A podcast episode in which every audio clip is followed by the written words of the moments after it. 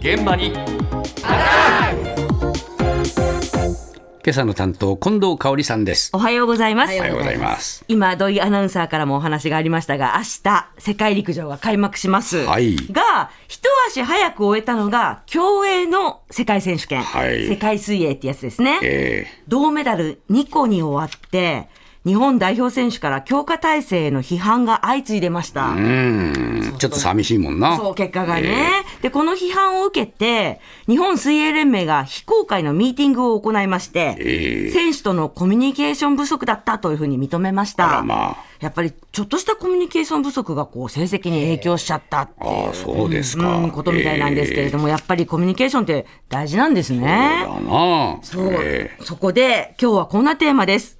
最近職場でコミュニケーション不足を感じていますかコミュニケーション不足うーん僕は別に割とこういろいろ発信したり喋ったりする方なので個人的にはあんま感じてないけどあのうるさいって言われる方だから うんまあ雑談してる方かなつまらないことから真剣なことまでいろいろ喋ってて長えよって言われる そういうのは必要だと思いますよ絶対コミュニケーションっていうのはとてもあ結構ありますねなんかこう部署部署をこう見て黙々とこうやるような感じがあったりねだからちょっと私が余計にこう喋りすぎたらしらけちゃうっていうかちょっと場違いっていうような場面があるかなみたいなのがね感じてますね会話をせずになんか LINE で済ましちゃうとか同じ場所にいても会話のキャッチボールってものが今なくなっちゃって全部一方通行のだあの出し合いみたいな感じになっちゃってるだから結果的にコミュニケーションが不足してしまってるとテレワークが多いですからね、まあ、チャットとかでやっぱ会話してるので、まあ、そこまで不足はないかなとは思ってますね。あ雑談かあ、雑談しないですね、 まあ本当はもう必要なことしか書かないですね、世間話みたいなことですよね、そういうのは足りないかもしれないですね、ハートフルなコミュニケーションないかもしれないですね。ハートフルなね、コミュニケーションっていうのははいほとんど ないと。みたいなんですよね。必要事項だけの行き来になってしまうとね。まあそうだなええそうまあだからこのコロナ禍によるテレワーク、はいあとは SNS をね、利用とか、あとはジェネレーションギャップなど、まあ様々要因はあるんだけれども、やっぱりハートフルなものが希薄になってるようなんですよね、コミュニケーションは。なかなか普通に話しててもハートフルにはならない。ですね いやいや、まあ、血の通ったっていう意味じゃないですか。そうですかそう失礼失礼その、その話必要ですかみたいな感じにならないってことじゃないですか。うんなんかトゲトゲしくなっち ゃいやいや、キャッチボールっていうことですよ。そうですか会話のうんね。だって投げてキャッチして、投げてキャッチして、もうせめて3往復ぐらいは ね、会話のキャッチボールししたいなと私なんかをう。通りで投げちゃうやついるしな。投げる一方。うん、投げる一方。取らないです取らない。人の投げた球はき取らない。これじゃあな、キャッチボールにもならない。まあ、まずは取るところからですからねそうだね投げ返してくれるかどうかも問題なんです けどまあそのねキャッチボールが煩わしいっていう人もいるのかもしれません が、ええはい、そしてそのコミュニケーションについて大ベテランのお言葉です。残念だな俺75だから退職しちゃってんのあおかげさまでねね75になればねそれはねコミュニケーションなかったらさ生きていけないでしょ能力はあなたみたいな美人たちと喋ってると能力がね高まるのお仕事には行きましたかやっぱりそりゃそうだよだってコミュニケーションっていうのはさお金かからないじゃんね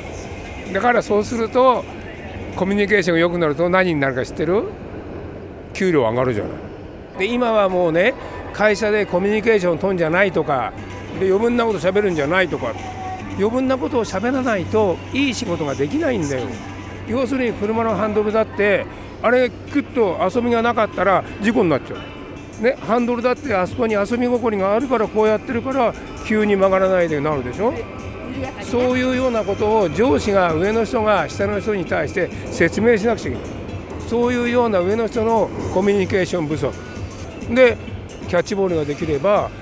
会社も売り上げ上がるわけじゃんと俺は思うんだけどただだけどお金を生むんですねこのあそういうことなんだよお金使わなくて、ね、売り上げ上がったらこんないいことないじゃんコミュニケーションはお金がかからない、ねえコミュニケーションを図る人ってよく喋る ね。キャッチボールが続くんですよ、だって。6分ぐらい続きましたよ。ええもういいよって。 いやいや、でも楽しかったですよ。そうです そう、まあ、スムーズにね、美人なんて言ってもらっちゃったりして。いもうそれであなた調子乗ったな。やっぱり上手な人は違うな。